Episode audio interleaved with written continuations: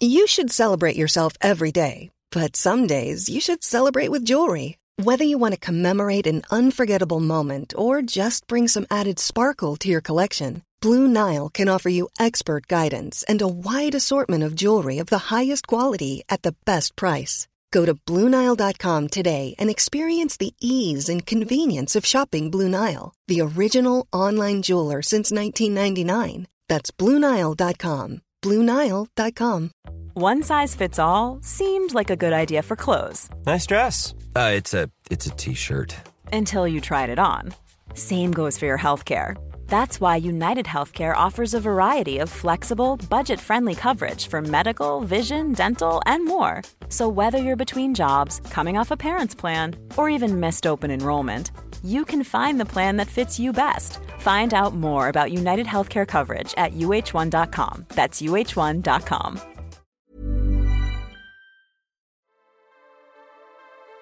I'm Emily Tamkin, Senior Editor, US in Washington, D.C. I'm Megan Gibson, Executive Editor, Foreign, in London. It's Thursday, the 14th of April.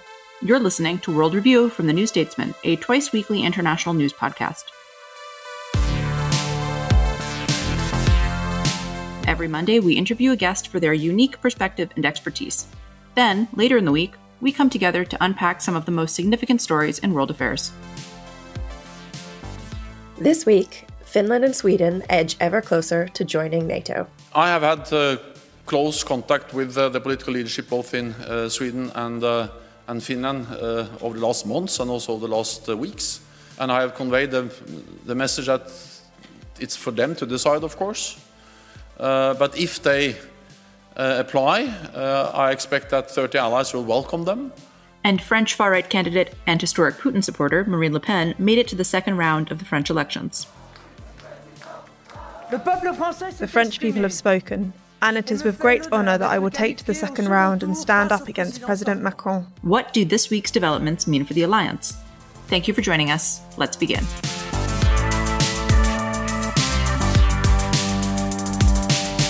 All right, well, let us start with Finland and Sweden. Megan, in case listeners have not been following this story, what is the latest?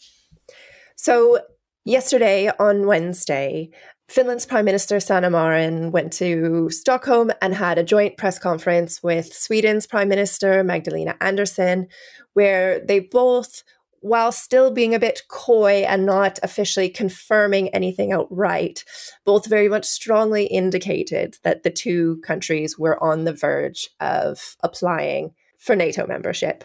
So historically, both of these two Nordic countries have been well, not just not NATO members, but they've been neutral, non aligned countries.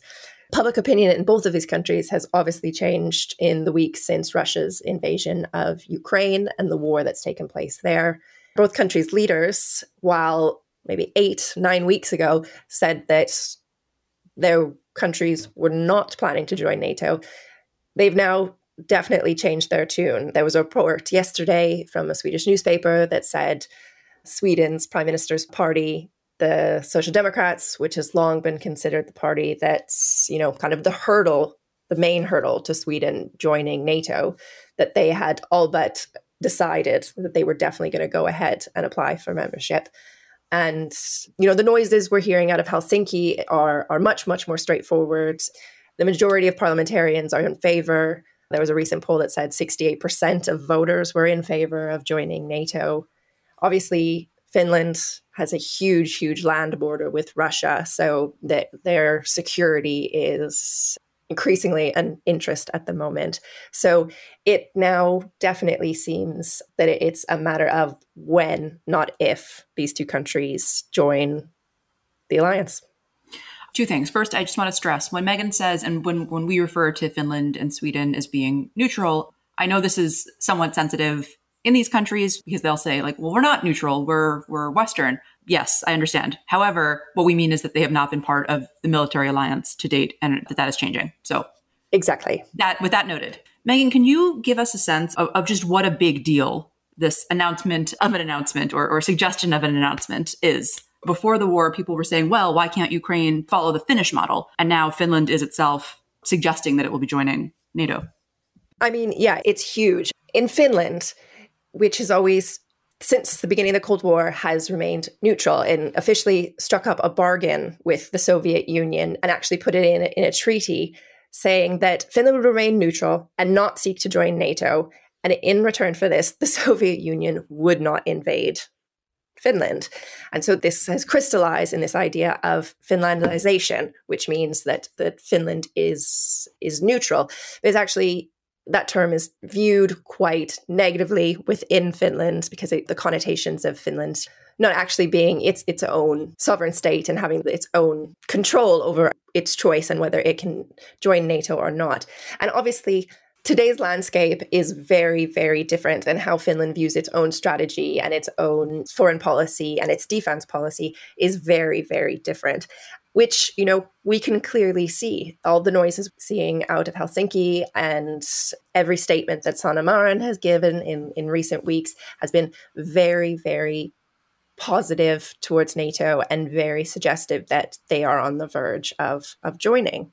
So you said toward the top that it's somewhat more complicated in Sweden or less straightforward. What are some of the differences? Well, so Sweden's ruling party, the Social Democrats, has long been seen as the hurdle to joining joining NATO. Historically, they have been very much opposed to it. They weren't alone in this, but in recent weeks, many opposition parties have very noisily changed their their position and very publicly come out in support of joining NATO. Two of the most notable of those are the moderate party and the Sweden Democrats, who are the biggest opposition parties and probably give the, the biggest fight in upcoming elections this September. That's why it's not quite as straightforward. Because for Sweden, this isn't just a foreign policy decision, this isn't just a security decision. This is also for Magdalena Andersson, it's also a political decision because of the elections. And I think the timing that we're seeing right now with the suggestion that, you know, we're we- they're weeks away from Sweden applying to join NATO is really indicative of how much they just want to get this over and done with ahead of the election because they really do not want NATO membership joining, not joining to feature at all in in the election campaigns. There have been so many own goals scored by Vladimir Putin against Russia through this disastrous war. And I mean, in addition to, I don't, I don't want to make light. I don't want to come off as sounding as though I'm making light of the, the true tragedies that are coming out of Ukraine, the real suffering that is being experienced there. But in addition to that, I mean, this is, it just seems so counterproductive, self destructive, whatever term you want to use for Putin's Russia, and that you had these two countries close to Russia that we're not talking about joining the alliance. And the, the thing that the thing that got them to do it was not it wasn't Washington, wasn't Berlin, wasn't Paris, it was Moscow. Yeah, exactly. And it's it is actually kind of staggering just how quickly the conversation has changed. I mean, Sweden's historical opposition to joining NATO rested on two assumptions. One being they didn't need to join NATO because they had nothing to worry about. Russia would not invade them, they weren't a threat. And two, the assumption that if that did happen, they had enough allies, they had enough support and friends in the West that they would not be left alone. And this war has really challenged both of those assumptions. So now Sweden or Finland don't want to be in the position where Russia will invade and no one will come to their help. One other thing I wanted to say on this is that it was back toward the beginning of the war several weeks ago. Russia threatened Finland, threatened Sweden. And, and I guess what has been interesting to me is that even though they've invaded another country, it's not that they don't take the threat seriously, it's that they take them so seriously that rather than saying, oh, okay, fine, we won't join the alliance, they are probably going to do just that. Yes, exactly. They don't see the threats coming from Russia about them joining. it's like a bear saying, "Come closer and I won't eat you." And it's just they they don't they don't believe the bear. They have no reason to trust the bear seeing that they've just witnessed the bear demolish right one of their friends. So I think understandably and there's quite a logic to this that the view that the only way they can ensure their security and potentially even their survival is by joining NATO.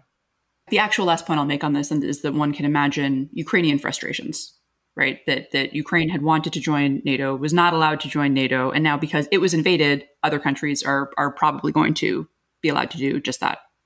And Stoltenberg, uh, Jens Stoltenberg, the General Secretary of NATO, has said um, just last week, he said that he imagines all the member states will readily welcome Finland and Sweden, which I mean, it's it's understandable why he'd say that, and indeed, you do you do hope that would be the case. Some people have suggested that there possibly could be one or two member states that could could throw a little spanner in the works there, but him saying that surely must feel like a bit of a slap in the face in Kiev as the war continues. Another figure, switching gears slightly, who could throw a wrench into all of this is Marine Le Pen. Listeners, if you have not listened to France Elect, which is Ido's pop up podcast, pop up pod, if you will, on the French election, we encourage you to do that. This is all discussed in much greater detail there if you were interested. But basically, they had the first round of their elections. Le Pen got something like 23% of the vote. French President Emmanuel Macron got something more like 27, 28% of the vote. So they will be going to the next round later this month. Le Pen is an interesting figure for many reasons, one of which is that she, as I said at the top of this episode, is a longtime Putin supporter, admirer. There was a clip that maybe you've seen going around on social media of her saying, basically saying that Russia wasn't aggressive toward its neighbors. This was in 2017. So after the war in Georgia, after the annexation of Crimea, after all the fighting in eastern Ukraine, not 2007, right? This is 2017, after multiple acts of aggression between Russia and its neighbors. So I think some are rightly worried about what her, if she were to win in the second round and become the new president of France, what that would mean for French support of NATO. I have my own thoughts on this, but Megan, I want to hear from you first. Well, I think it's hard to overstate the level of worry that would be being felt in in Brussels, not just in in NATO, but within the quarters of power for the EU because Le Pen while this campaign and let's let's remind everyone this is her third run for for president she's tried to present a much more moderate face for her party. She's toned down quite a few of her previous policies particularly around the EU she said she wouldn't pull France out of the EU but if you scratch the surface of this new campaign face there are a lot of the same views. And she has said that if she wins, which there is a significant chance that she could win. And she said that if she does, she will pull France out of not NATO, but NATO's integrated military command structure, which means NATO wouldn't be able to use French troops or resources or material in it, its its missions, which would, you know, significantly reduce the, the resources that NATO had avail- available to them. So even if she would not pull France out of these structures, she does have a stated plan to significantly kneecap them. I was thinking about this with respect to the EU, but it's, it's true of NATO too. In some ways, remaining in and corroding the institution from the inside can be more damaging, right? And can be more destructive potentially than withdrawing. I, I was thinking about this with Trump, right? Who who didn't pull the United States out of the alliance, but I think was an extremely damaging force for transatlantic solidarity, for confidence in NATO, for member states' own certainty in their own security. Just think of how upset people got when Macron said things like, oh, NATO is brain dead. And I understand that some say, well, that was taken out of context or, or so on and so forth. But even with a French president who said, well, we need to bolster European security, that had an impact in the alliance. Should she ascend to the presidency, even if she changed no policy, right? It would, I think, undermine the alliance's belief in itself to remain united um, and to and to hold together in the face of a, a very real threat, particularly to its eastern members. I think that is exactly right because even even if she did not change, as you said, a single official policy, if member states don't have the confidence in each of the other members, then that really drains the power out of NATO's Article 5, which is, you know, the backbone of the security. If one country faces an attack, and calls on all the other countries to come to their defense, that that's what NATO is there for. That's that's what gives it, you know, kind of the the the meat to its power. And if we have countries near Russia's sphere of influence or, or near Russia's potential target zone who doubt that France would actually step up and acknowledge and honor its commitment to Article 5, then the whole thing kind of starts to crumble. Wherever you are in the world, if you're interested in global affairs, you can subscribe to The New Statesman in digital, in print, or both from as little as £1 a week. That's 12 weeks for just £12. That's one euro a week in Europe and just $2 a week in America. Just go to www.newstatesman.com slash podcast offer.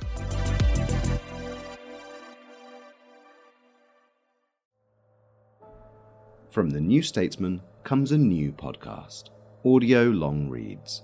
The best of our reported features and essays read aloud. Songs are like tattoos, Mitchell said on Blue. Having one written about you is immortality and fiction rolled into one. Featuring writing from our authors, including Kate Mossman on Joni Mitchell's former muse and lover, Jeremy Cliffe on his journey through France before this year's presidential election, and Sophie McBain on the refugee crisis. Don't die, he kept shouting. He didn't answer when Marwa screamed back, Who is dying? Ease into the weekend with our audio long reads published every Saturday morning. Just search Audio Long Reads wherever you get your podcasts.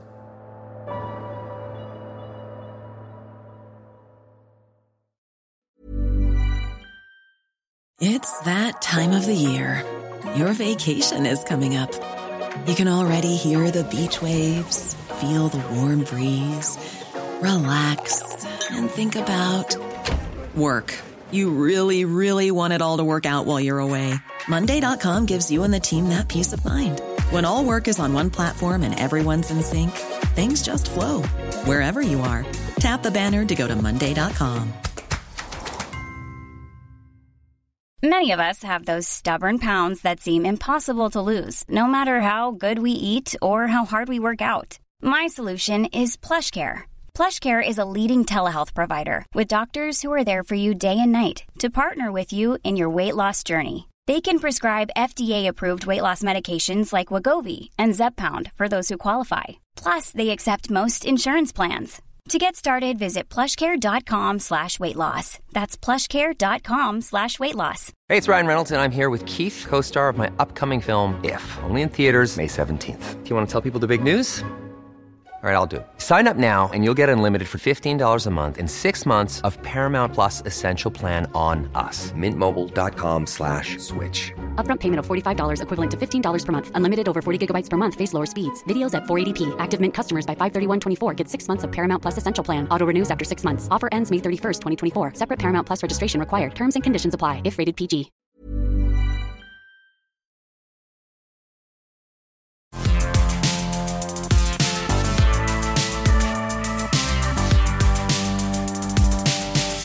On that foreboding French note, we are going to turn now to a segment that we like to call You Ask Us.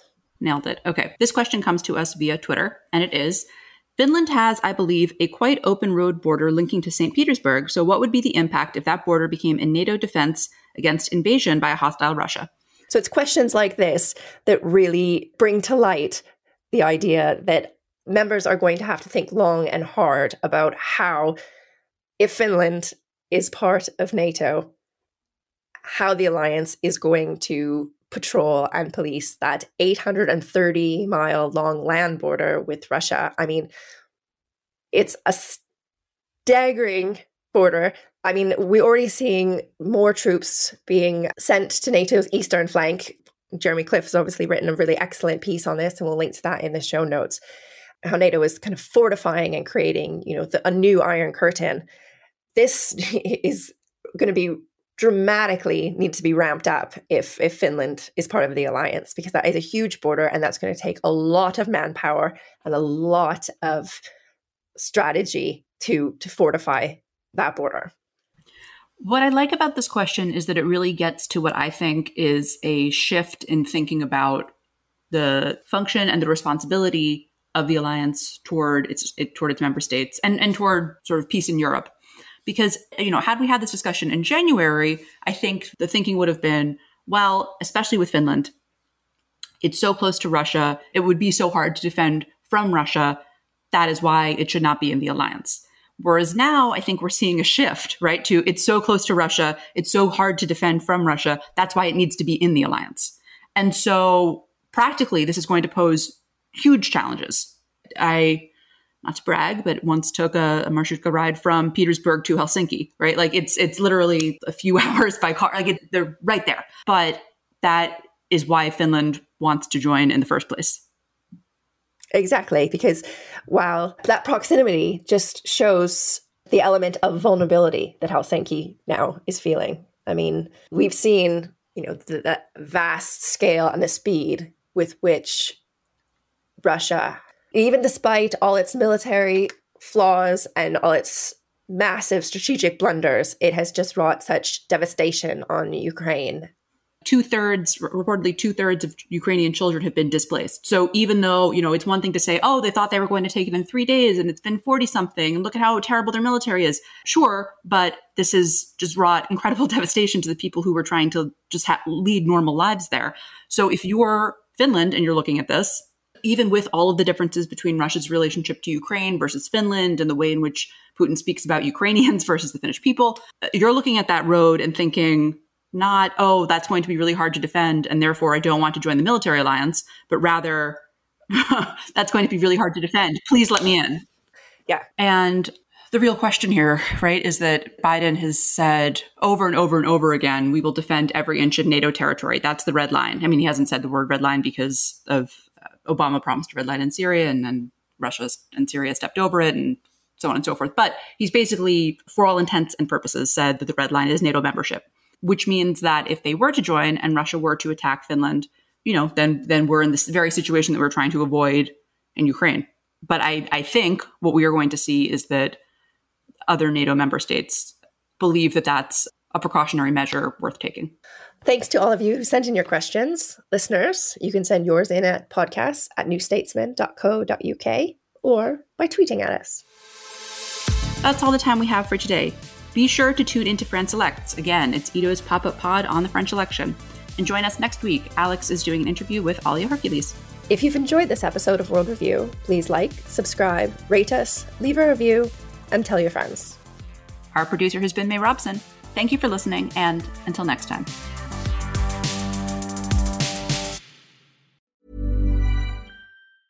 Hi, I'm Daniel, founder of Pretty Litter. Did you know cats tend to hide symptoms of sickness and pain? I learned this the hard way after losing my cat, Gingy. So I created Pretty Litter, a health monitoring litter that helps detect early signs of illness by changing colors, saving you money and potentially your cat's life. Pretty Litter is veterinarian developed, and it's the easiest way to keep tabs on your fur baby's health right at home. Go to prettylitter.com and use code ACAST for 20% off your first order and a free cat toy. Terms and conditions apply. See site for details.